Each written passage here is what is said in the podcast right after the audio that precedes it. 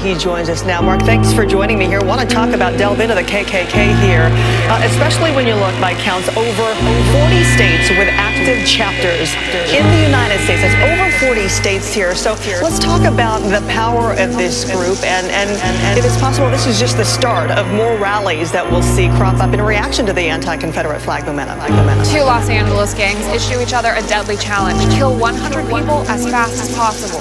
Law enforcement confirmed on July 27th that two gangs from the Southern California metropolis are competing to see which group kills 100 people within 100 days first. first. These are live pictures right now. As you can see, Ferguson, Missouri. Police are lining up tonight. Things have started to heat up. We know of arrests being made as we speak. Let's go live to Eli Rosenberg on the ground. Eli, Eli. And in light of all that's taken place in Baltimore, the question has to be asked: Did the violence in Baltimore force authorities to take notice and to act, act when a week's worth of peaceful protests did not, did not? I spoke earlier with Jesse Ventura, host of Off the Grid, which airs right here on RT, RT, and began by asking him his thoughts on the riots as well as the six officers who have been charged. charged. The good part about it is that, we get to show the human side of cops doing what they do. Because there's always my belief that cops are just a gang unto themselves, with the good and the bad. And it's like I believe the gangbangers in the street got good and bad, and bad. like police officers. Police officers.